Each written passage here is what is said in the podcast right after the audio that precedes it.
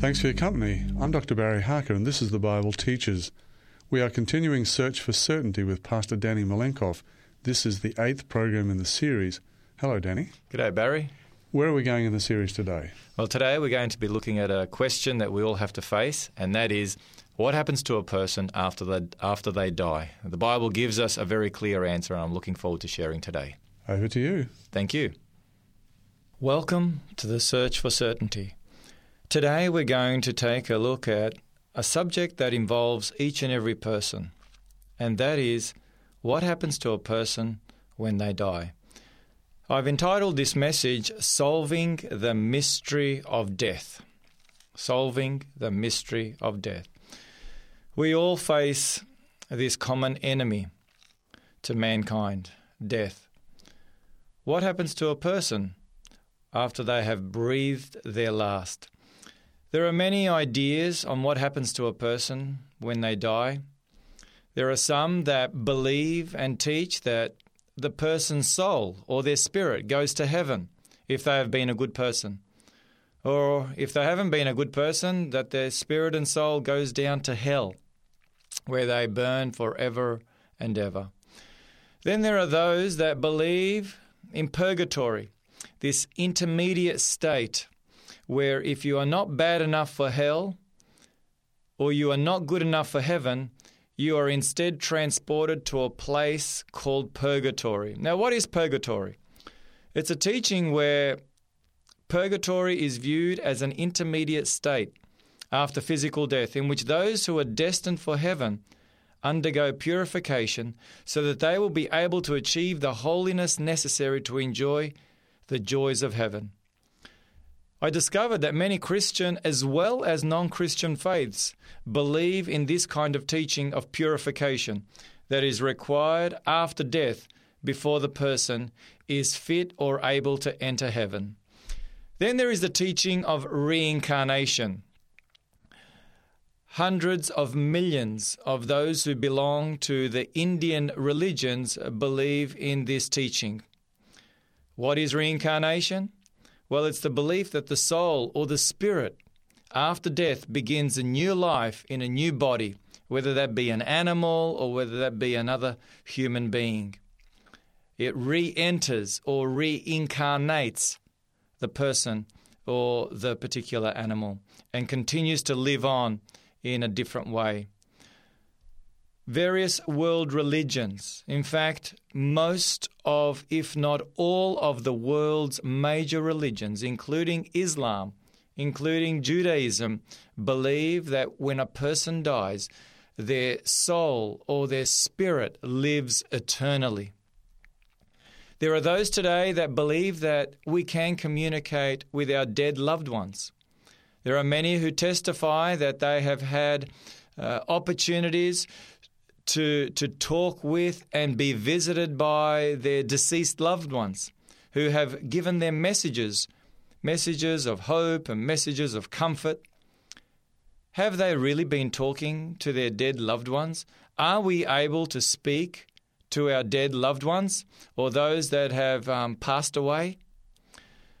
Today, through the popular media, many are led to believe that the human being is made up of a physical body, that which we can touch and that which we can see, as well as the soul, the soul that lives on forever and ever, that which we cannot touch, that, we, that, that which we cannot see. In fact, here in Australia, we have a newspaper called the Sunday Telegraph.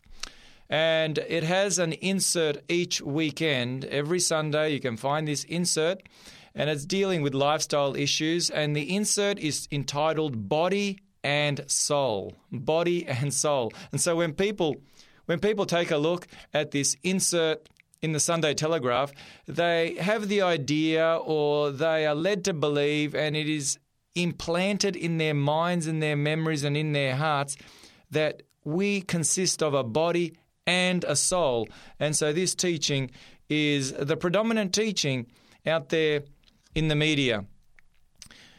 When Pope John Paul II passed away, there was um, a lot of publicity concerning his funeral, and millions upon millions of individuals watched uh, the funeral uh, there on TV.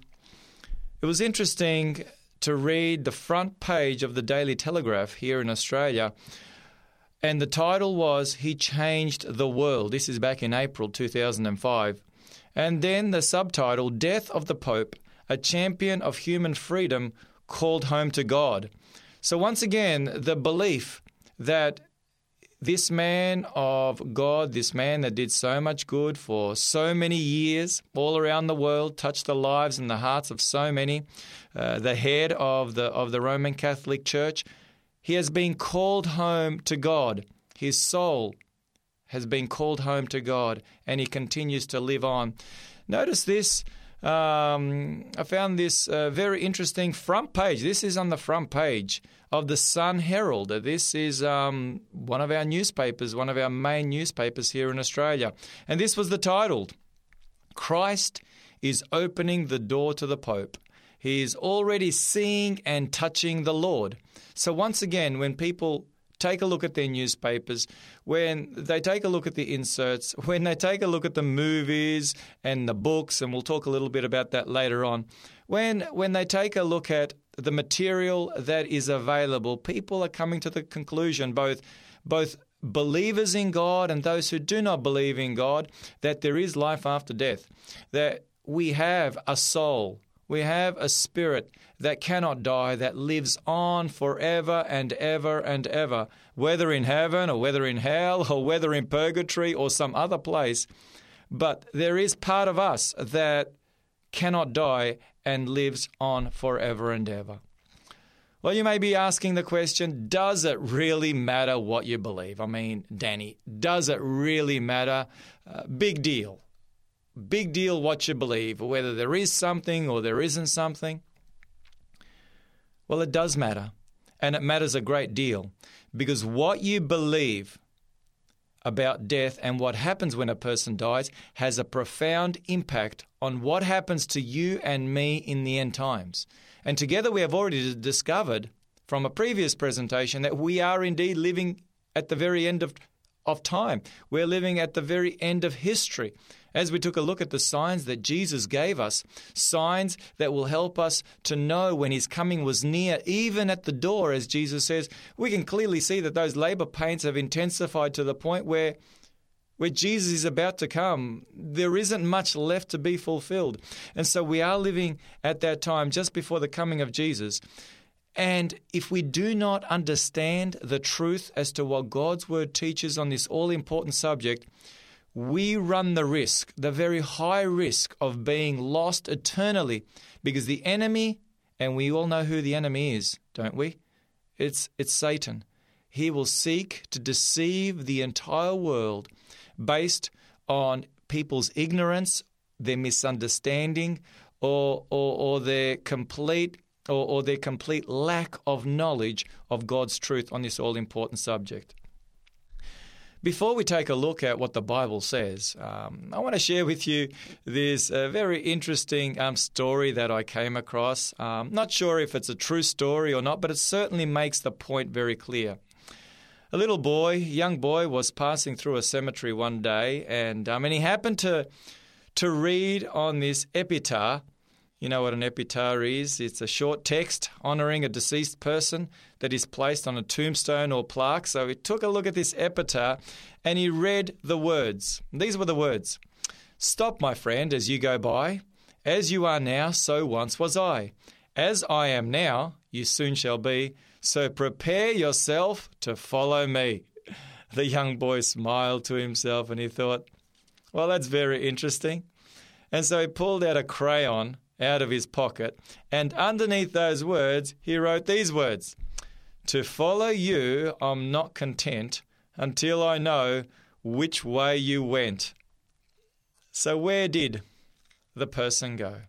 Where do we go at death? What really happens when we die? Today, we want to discover the truth from God's Word.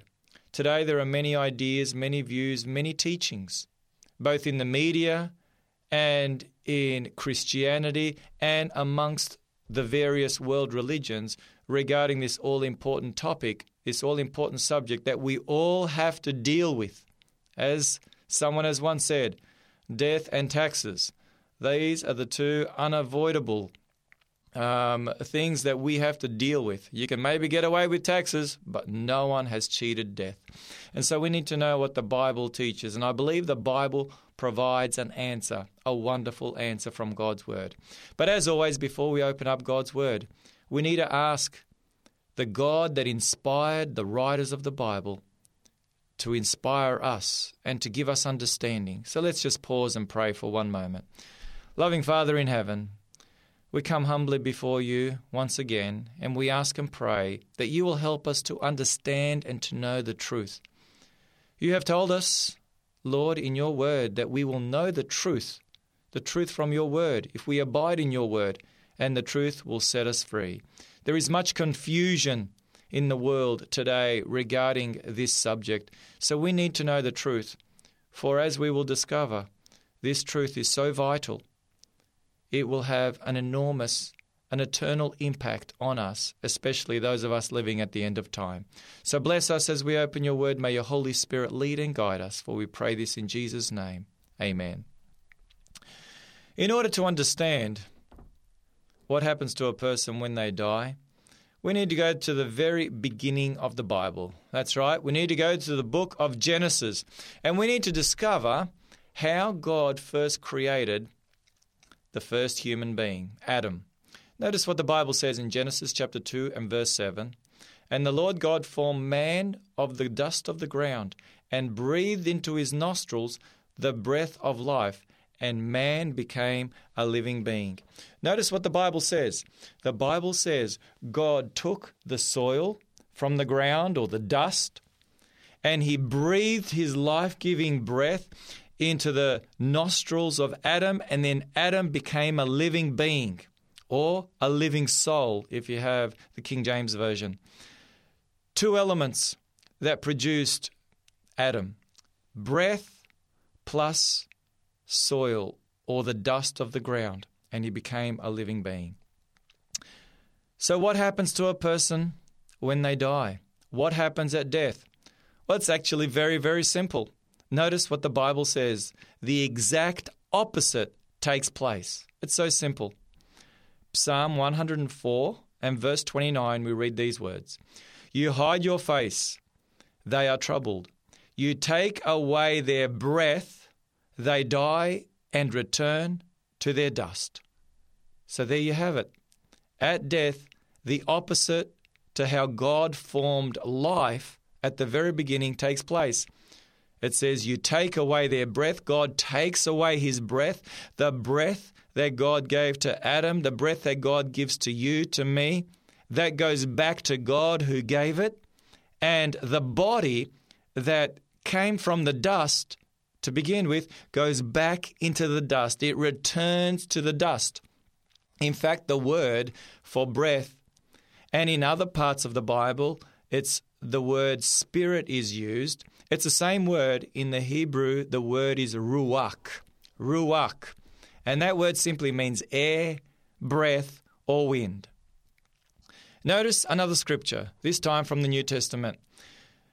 This is from the book of Luke, chapter 8 and verse 54. And here we have an account where Jesus resurrects a young girl. Notice what Luke describes. But he, that is Jesus, put them all outside took her by the hand and called, saying, Little girl, arise. Then her spirit returned, and she arose immediately, and he commanded that she be given something to eat. Now you may be thinking, well, Danny, it says her spirit returned, that living entity that cannot die. But the word there for spirit in the Greek, the original language that the New Testament was written in, is the word pneuma. So I've given you two words today ruach in the Greek, eh, sorry, in the Hebrew, and pneuma in the Greek. And the Greek word pneuma, translated here in the English spirit, simply means breath, air, or breeze. The same meaning as that of ruach in the Old Testament. Pneuma. You may be familiar with pneumatic tools, which are tools that are powered by air. Pneuma, or a person who suffers pneumonia. It's a, it's, it's, it's a disease that affects the lungs or our breathing apparatus. So the Bible is clear. The spirit or the breath that God gives returns to God who gave it. The body goes back into the soil and the person ceases to exist. The Bible uses the word soul some 1600 times, and never once does it use the words immortal soul. These words have just simply come into have come into the church or have come into uh, be understood as truth, but they are not to be found in the Bible. Nowhere in the Bible will you discover the words immortal soul. Soul is simply a term for a person. And we use the term today when we say, I went to the supermarket and I did not see a living soul. What we're simply saying is, we didn't see a, a living person. There was no one there. I was there all on my own. So we use that term today just as the Bible uses the term soul to refer to a living person. The Bible says that only God is immortal. Mortal means subject to death, whereas immortal means the opposite not subject to death, or one that is imperishable, one that cannot die. Notice what the Bible says regarding who alone is immortal. 1 Timothy chapter 1 and verse 17 we read these words. Now to the king eternal, capital K, immortal, invisible, to God who alone is wise, be glory forever and ever. Amen. So the Bible is clear. The eternal King, he alone is immortal. God alone, who is wise, He alone is immortal. And just in case we are still not convinced that God alone is immortal and God alone has immortality, 1 Timothy chapter 6 verses 15 to 16 the apostle Paul goes on and he says he who is the blessed and only potentate the king of kings and lord of lords and we all know who that is. Who alone is immortal. Notice, who alone is immortal, dwelling in unapproachable light. So the Bible is clear, crystal clear, that God alone, the King of kings and Lord of lords, He alone is immortal.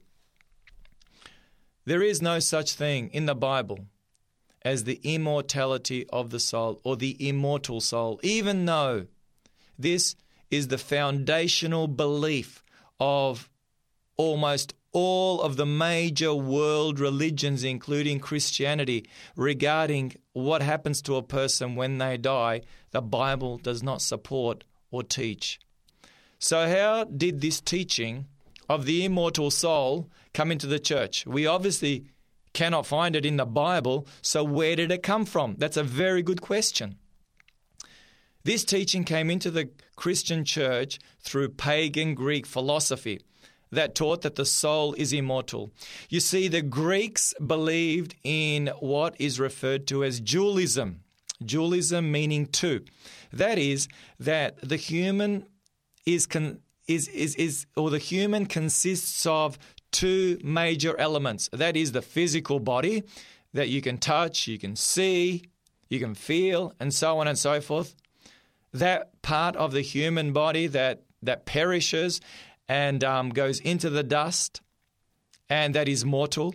And then there is that aspect of the human that cannot be seen, and that is the soul or the spirit that lives on forever and ever. And that is precious. That is the important aspect of the human being and and and that is which lives forever and ever and ever and cannot die. So this philosophy of the Greeks came into the Christian church when paganism came into the Christian church and many pagan practices that are not found in the Bible, including the day of worship that we've discovered in our in a previous presentation, where Sunday keeping came into the church and um, and replaced seventh day Sabbath keeping, which is not taught in the Bible. So a lot of these practices came into the Christian church, including this teaching. Now, where did the pagan Greeks get their teaching on death? Well, ultimately, this teaching can be traced back to the Garden of Eden. That's right, the Garden of Eden. The one that came up with this teaching is none other than the serpent, Satan. Satan himself. He was the first one to share this teaching that when you die, you do not really die. That although your body disintegrates and goes into the soil and becomes nothing in time, your soul, your spirit cannot die because you cannot die. You are immortal. It was Satan that first shared that light. He was the one that first preached this sermon of error. And he preached it to a very willing audience, an audience of one. Notice the words that we read in Genesis chapter 3 and verse 4 that describe the serpent's interaction with Eve. Then the serpent said to the woman, You will not surely die. Notice that first sermon. Notice that very first lie. You will not surely die contradicting the very clear words of God that he shared earlier in Genesis 2 when he told Adam and Eve that if they were to eat from the tree of knowledge of good and evil, that they would surely die. You will surely die. And Satan comes along and he says, No, you will not surely die. He adds the word not into what God clearly said. And so, this teaching that you will not surely die, that you cannot die, comes ultimately from the serpent. It comes from this from Satan, and he has infiltrated every aspect of our lives, both religious and secular. It's in the media, it's in our churches, it's in it's in it's in the world religions. It is everywhere. And you remember what the serpent said to Eve, if you eat the fruit from this tree, you'll become like God. Capital G. That's right. It's capital G. And who alone is immortal? The Bible says God alone is immortal. So Eve was tempted to become just like God, who is immortal. And yet she became the very opposite. Who wanted to become like God at the very beginning?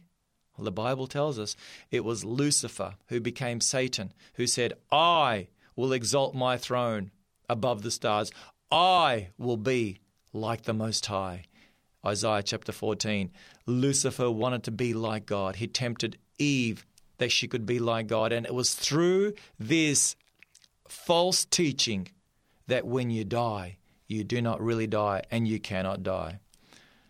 So, when and how do we get immortality? Notice what the Bible says. Paul writes in 1 Corinthians chapter 15 and verse 52 In a moment, in the twinkling of an eye, at the last trumpet, for the trumpet will sound, and the dead will be raised incorruptible, and we shall be changed. Notice, when does that happen? It happens at the last trumpet. When is that event? That event is the second coming of Jesus. We've looked at those scriptures in the past. It's when Jesus comes. Notice, it's when the dead are raised incorruptible. Paul goes on. For this corruptible must put on incorruption. And notice these words now. And this mortal must put on immortality. So when do we receive the gift of immortality? It's at the second coming of Jesus.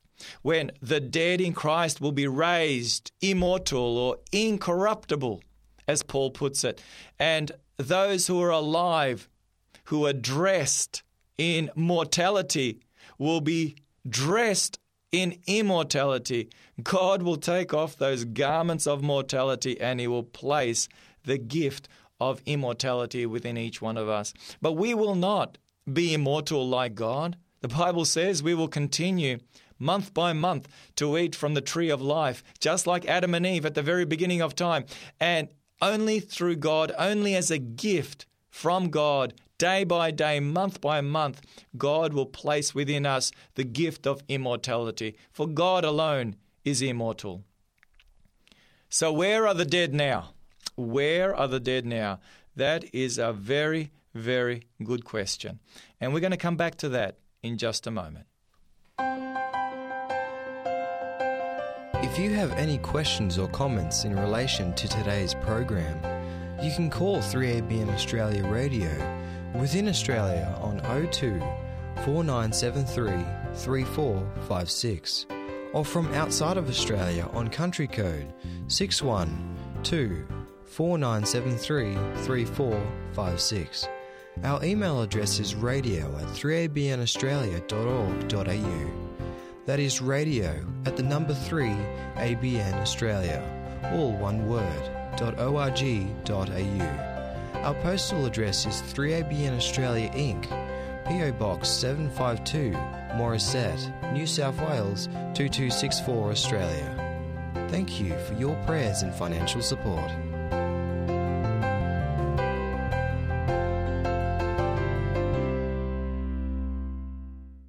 So, where are the dead now?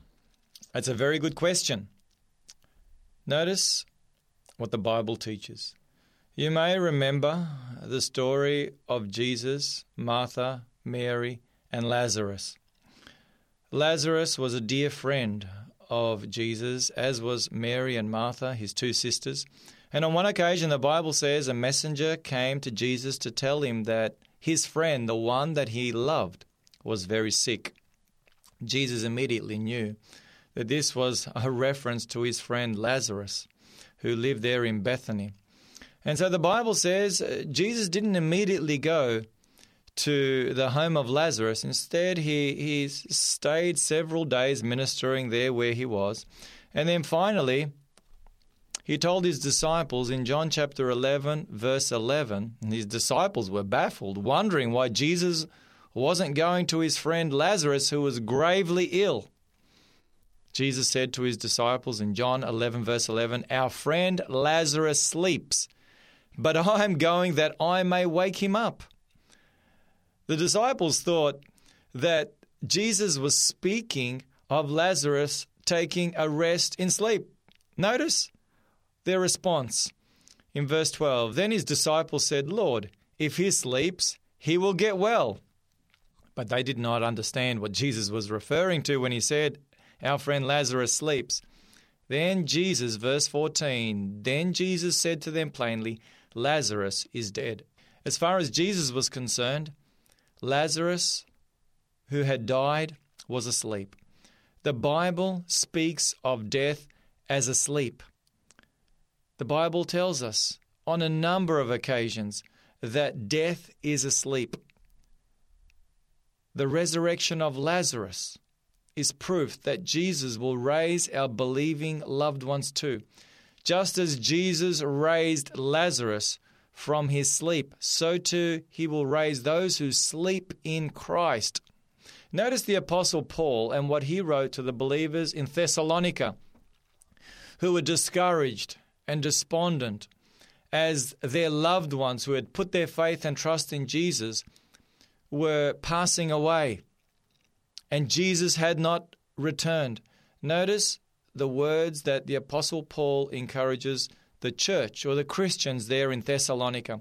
In 1 Thessalonians chapter 4 and verse 13 we read the apostle Paul writing, "But I do not want you to be ignorant, brethren, concerning those who have fallen asleep, lest you sorrow as others who have no hope." Notice for the apostle Paul, as for Christ, as for all of the Old Testament prophets, as for other writers in the New Testament, they all had the same belief the belief that when a person dies, they are simply asleep, asleep, waiting for the resurrection of Jesus, waiting to be reunited with their loved ones, those who have put their faith and trust in Jesus. The Bible speaks of two resurrections. You don't want to be in the second resurrection. The second resurrection is spoken of in the Bible as the second death. It is the resurrection that those who are lost for all eternity will be will will rise up in. You want to be in that first resurrection. Those that have put their faith and trust in Jesus. Those that have allowed Christ to be Lord and Savior of their lives. Those who, like Paul, have, have put their faith and trust in Him who is the blessed hope and that is Jesus. The Bible is clear death is asleep, and that's just what a person who has passed away looks like.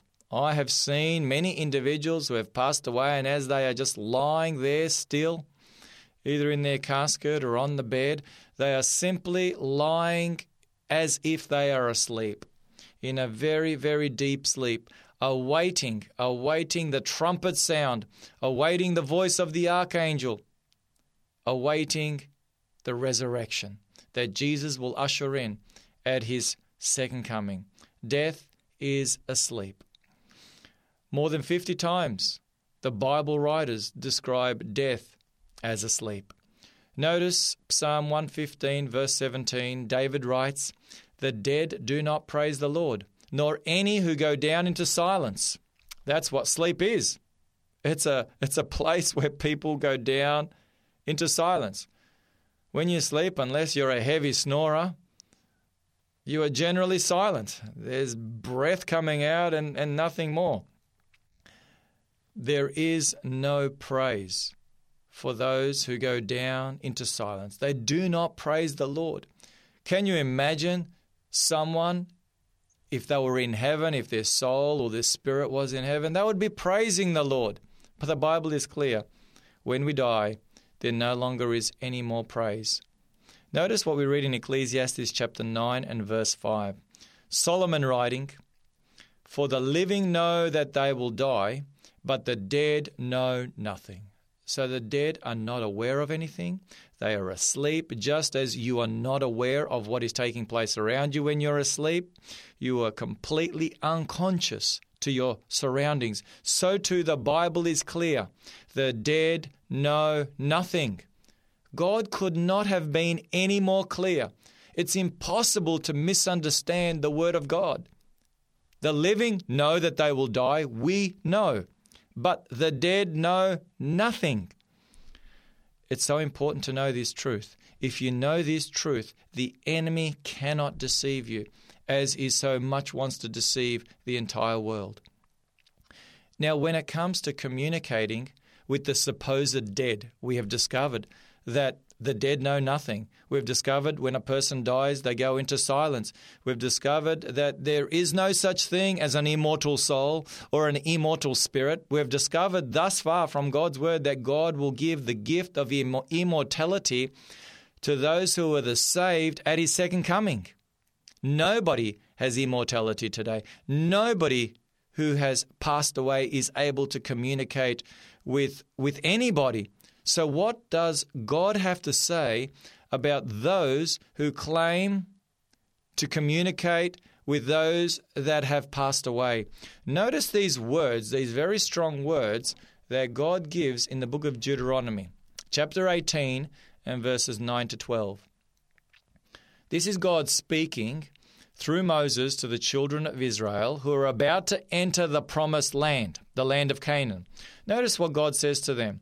When you come into the land which the Lord your God is giving you, you shall not learn to follow the abominations of those nations. Speaking of the Canaanites. There shall not be found among you anyone who makes his son or daughter pass through the fire. In other words, um, those who practice child sacrifice. And that's what the pagans did. That's what the, the Canaanite religions did. They would sacrifice their, their children to the gods to appease the gods. And God said, You shall not do that. God went on and he continues, or one who practices witchcraft, or a soothsayer, or one who interprets omens, or a sorcerer, or one who conjures spells, or a medium, or a spiritist, or one who calls up the dead. God says we are to have nothing at all to do with these practices. Nothing at all. Witchcraft. I've just recently come back from Africa, from the country of Tanzania, and there I came face to face with many individuals who had gone to witches who practiced witchcraft in order to receive help, in order to receive um, assistance from physical ailments that they had that, that the doctors couldn't help them with when they went to the hospital. And these individuals, as a result, were oppressed by the enemy. They had evil spirits enter them, and we prayed with them. And I'll share a little more of that as we go along. But it was it was it was so awful to see the state and the condition of individuals, um, the terror that they had to put up with as they had as they had allowed the enemy into their lives in a very real way. And so God says, have nothing at all to do with those who practice these things or have no involvement at all with witchcraft. And today that's very popular. Today, witches, we, we talk about good witches, white witches, and good witches and bad witches. As far as the Bible is concerned, there is no such thing as a good witch. All witchcraft is from the enemy, and God says, have nothing to do with it. Notice what the Bible says For all these things are an abomination to the Lord. And because of these abominations, the Lord your God drives them out from before you. Speaking of the Canaanites, God would drive them out. He would have to purge the land because of these abominations. Notice what the what the punishment was for those who practiced these works of the devil. All based on spiritualism, all based that when a person dies, they do not truly die. They shall, the Bible says in Leviticus 20 27, they shall, that is the people of Israel, shall stone them with stones, their blood shall be upon them. Wow, what, what consequences, what punishment. God said that anyone who was found amongst the children of Israel to be practicing such things, they were to be stoned. They, they, they were to be killed. That is very serious. Now, why is that? That is because these individuals were in direct communication with the enemy. They were in direct communication with the devil. They were being used as agents from the devil. And the devil was speaking through these witches, through these sorcerers, through these mediums, and communicating his message, not the message of their loved ones who had passed away, not the message of the gods or the spirits or anyone, but these were messages from Satan himself. And if you play with him, you will get burnt. You play with fire and you will get burnt. Notice what the Bible says regarding Satan himself. 2 Corinthians 11:14 the Bible says for Satan himself transforms himself into an angel of light. He is able, he has the power. God has given him incredible powers very powerful angel, and he has the ability to be able to transform himself into an angel of light. He is able to impersonate those who are your loved ones who have passed away. He is he is able to do these things. We have a story in the Old Testament where where King Saul went to a witch, the witch of Endor, and um, and the Bible says that there appeared before King Saul Samuel the prophet who had passed away. That wasn't Samuel the prophet, that was an evil spirit impersonating Samuel the prophet. Uh, these evil spirits are able to impersonate our loved ones, friends, people who we know. They're able to look like them, they're able to sound like them, they are able to act like them. For all intents and purposes, you will be deceived into believing that is your very loved one. The Bible says have absolutely nothing to do with with with the forces of evil with spiritualism.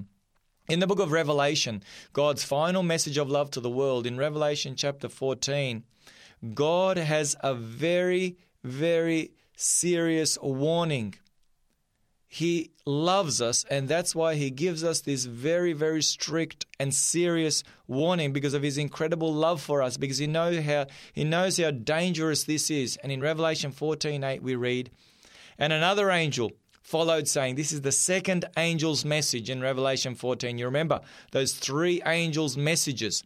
God's final message of love to the world, there in Revelation 14, verses 6 to 12. This is the second angel's message. And the angel cries out, Babylon is fallen, is fallen. Now, what is Babylon? We could spend a lot of time unpacking what Babylon is, but in a nutshell, Babylon is, is, is this entity, Babylon is this system of false worship that the devil himself has set up, that he has sold to the various religions of this world, that he has sold to the various nations of this world in order to confuse and in order to take people away from the truth. Babylon is fallen. It's confusion. It's it's it's going against God's will and going against God's truth. It's it's opposition to God.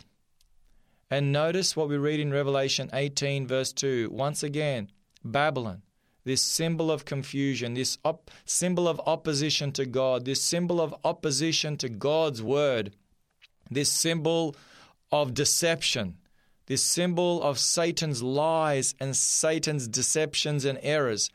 Notice what we read in Revelation 18, verse 2. And he that is this angel, there's another angel that comes along. This is a fourth angel that we discover there in Revelation 18 that follows the message of the three angels, one final message of God's love for the world. And he cried with a loud voice. You remember those words, loud and voice? In the original, the words are megaphone, in this megaphone voice for the whole world to hear and understand and know. Babylon the Great is fallen, is fallen, and has become a dwelling place of demons, a prison for every foul spirit, and a cage for every unclean and hated bird.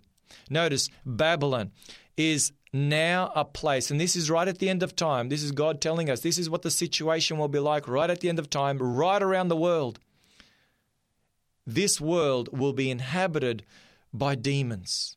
Okay, demons who are utilizing the errors that people believe regarding what happens to a person when they die. It is a dwelling place for demons. And so we need to know that the enemy is real and his methods are real and he's playing for keeps. He is seeking to destroy, seeking to steal, kill, and destroy. He's a deceiver and a destroyer. And notice what we read in Revelation 18, verse 4 And I heard another voice from heaven saying, Come out of her, my people, lest you share in her sins and lest you receive of her plagues. God is inviting his people to come out of Babylon, to have absolutely nothing to do with error, to have nothing to do with the forces of darkness, to have nothing at all to do with spiritualism, the occult, that, that is so prevalent in our society today. Today, witchcraft is big business. Today, Harry Potter, The Lord of the Rings, and um, and I could go on and on with movies and with um, various TV series that are very popular, and there's and there's and there are books. Um, there is music. There are internet websites. Uh, there are there is music. There is just so much out there in the world that that is preparing the world for Satan's great deception. Satan wants the entire world, one way or the other, to be deceived. And so he is setting the entire world up. Sadly, not only is the devil using Hollywood, but the devil is using those who claim to believe in the holy word. Did you get that? The holy word. Using the Christian church as it teaches on this belief that is not biblical that when you die, your soul goes to heaven or to hell. Well, no one really gets sent to hell, do they? Everyone gets sent to heaven. And I kind of sometimes wonder whether I really want to be in heaven if that is the truth. Everyone seems to go to heaven the good, the bad, and the ugly, and everyone in between. But that's not what the Bible teaches.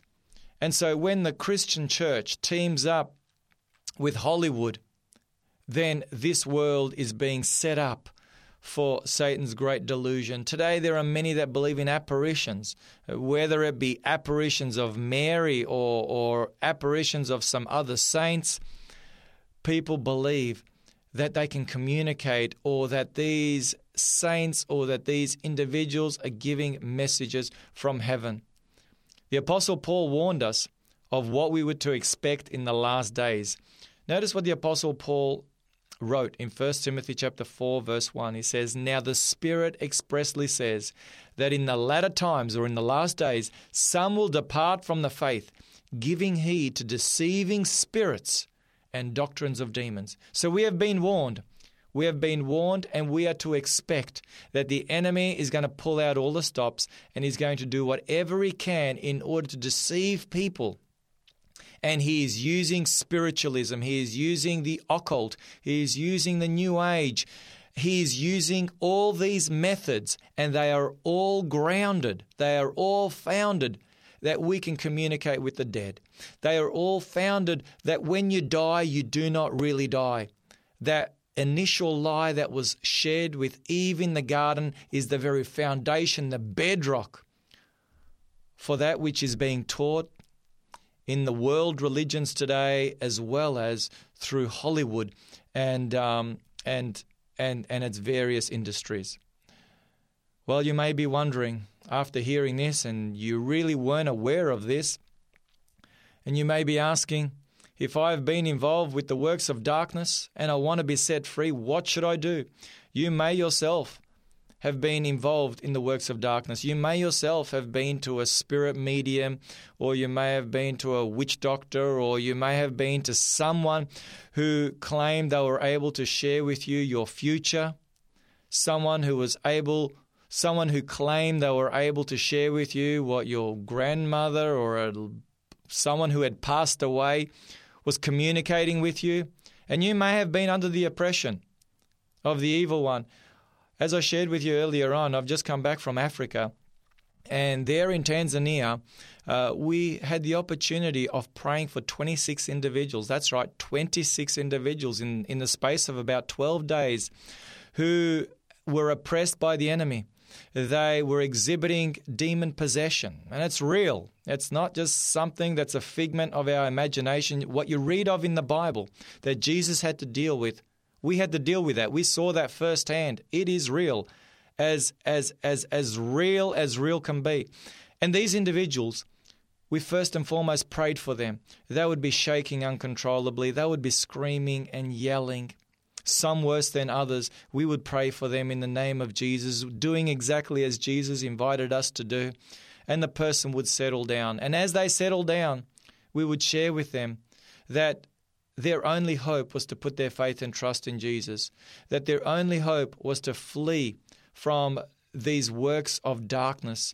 We preached on this message, we shared on this message, and maybe because we were so direct and upfront and we stepped on the enemy's toes, that he manifested in a way that was even very unusual for the locals who experienced that um, from from time to time. This is what we shared with the people, and this is what I want to share with you. Ephesians chapter 5, verse 11, the Apostle Paul writes, And have no fellowship with the unfruitful works of darkness, but rather expose them. That's what we have done.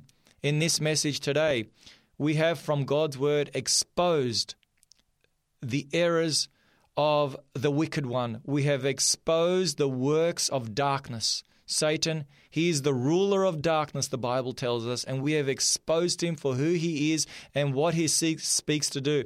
And the Bible is clear, the Apostle Paul is clear have no fellowship with the unfruitful works of darkness. If you're reading Harry Potter, Get rid of those books. Don't even sell them. Burn them. Destroy them. Don't even throw them in the rubbish bin. Someone may pick them up after you um, at the rubbish tip. Burn them. Get rid of them. Movies websites, don't go there. Music, leave it alone. Um, anything at all to do with the works of darkness that are not in harmony with the Word of God, get rid of that from your life. Have absolutely nothing to do with it. My friend, it's serious business. I'm sharing this with you because I care about you, I love you, and I care about your eternity, and I do not want to see you deceived by the enemy. And so have nothing at all to do with the unfruitful works of darkness. Get rid of all these things in your life. And, and I encourage you don't watch those movies. Don't listen to that music. Don't read those books. Have absolutely nothing at all to do with the fruits of darkness. So, what are you to do? Notice what James chapter 4 and verse 7 and 8 tell us. Therefore, submit to God, resist the devil, and he will flee from you. Isn't that a beautiful promise? Submit to God.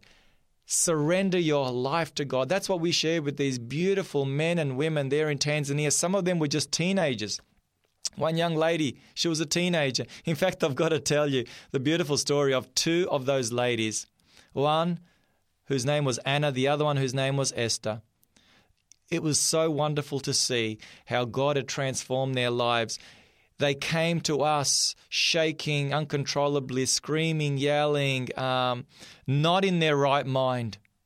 And yet they left with the presence of Jesus. They left filled with the Holy Spirit in their right mind, smiling, happy, joyful, their joy restored. And two of those ladies were baptized. That was so special.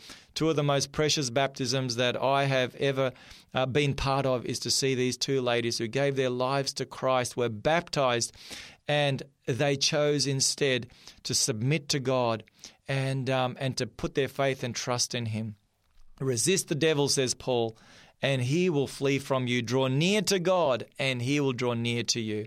And so that's what we need to continue to do to submit to God, resist the enemy, draw near to God, and the promise is he will draw near to us. If we continually resist the enemy and his temptations, he will eventually have no other choice but to flee from us. You see, God has given us all the freedom to choose. The enemy cannot come into your life if you do not invite him. Yes, he can tempt you. Yes, he can make life difficult, but he cannot come and inhabit your life. He cannot come against your will and be Lord of your life. You have been given that most precious gift that God has given to the human race, that He has given to all of His creatures that He has created, and that is the freedom to choose. The freedom to choose whether we belong to God or whether we belong to the enemy. We must belong to one. We cannot say, I'm not going to belong to anyone, I'm going to do my own thing. You can say that, but that is not true. The truth is that you will belong to one. You will either belong to God and be in his kingdom forever, or you will belong to the enemy and be lost forever. There are two choices, two masters, two destinies, and we must choose one. I love what Jesus had to say, the beautiful words of encouragement that he gave in Luke chapter 4 and verse 18, quoting from the book of Isaiah. He said, The Spirit of the Lord is upon me because he has anointed me to preach the gospel to the poor. He has sent me to heal the brokenhearted, to proclaim liberty to the captives and recovery of sight to the blind. And notice these beautiful words to set at liberty those who are oppressed. Jesus came to set at liberty those who are oppressed by the enemy. We saw 26 individuals who were oppressed by the enemy who were set free by Jesus. And as long as they remained in Christ, they would remain free. You remember the story of Mary in the Bible, in the New Testament.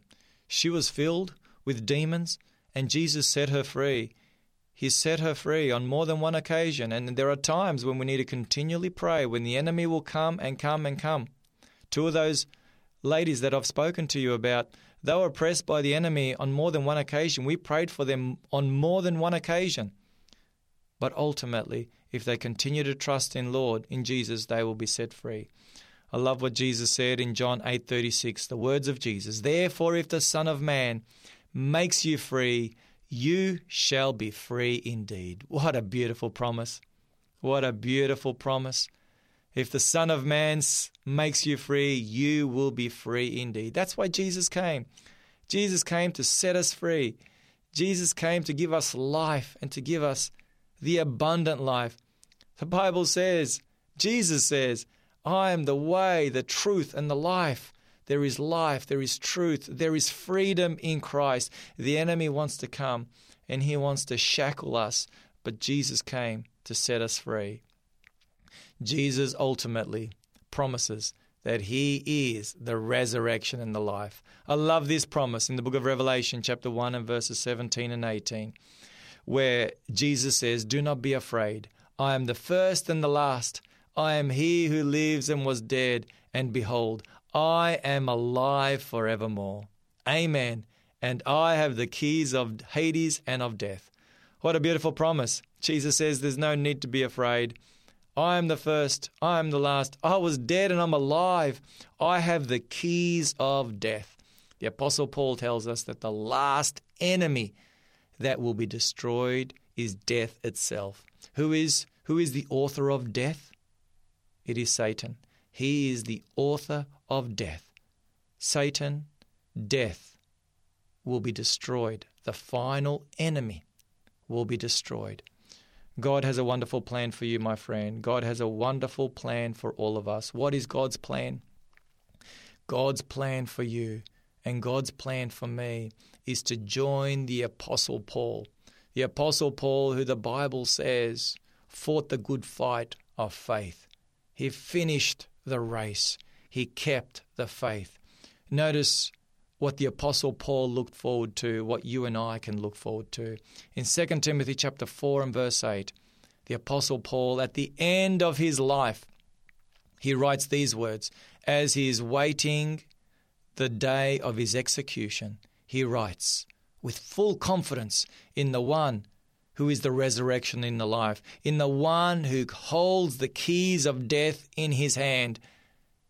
In full trust and confidence in Christ, he writes these words Finally, there is laid up for me the crown of righteousness, which the Lord, the righteous judge, will give to me on that day, speaking of the second coming, and not to me only, but also to all who have loved his appearing.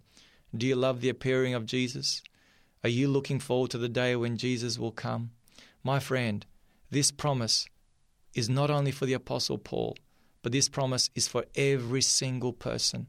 Every single one who loves the appearing of Jesus. Is that what you're longing for, my friend? Are you longing for the day when Jesus will come, when he will put an end to pain and suffering, when there'll be no more tears, no more pain, and as Revelation 20, 21, verse 4 says, there will be no more death, for the former things would have passed away. I want to be there on that day, and I know that you do too, my friend. Why don't we pray right now? Father in heaven, we thank you so much for your grace. We thank you so much for Jesus. We thank you so much for his word. Today we have, through your word, Lord, we have solved the mystery of death. Your word gives us an answer to all of our great, big, fundamental questions that we face.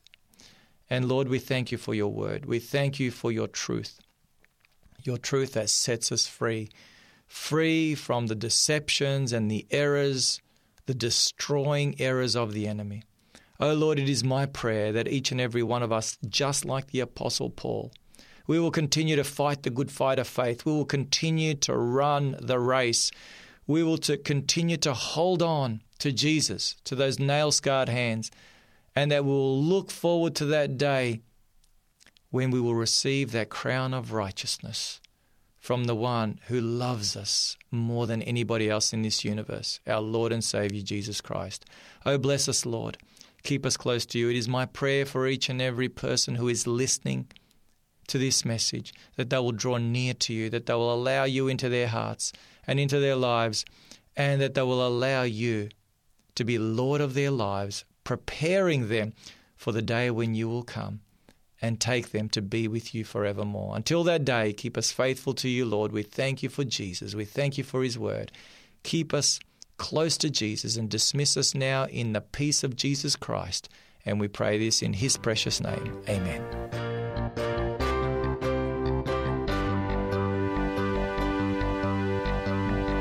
You've been listening to a production of 3ABN Australia Radio.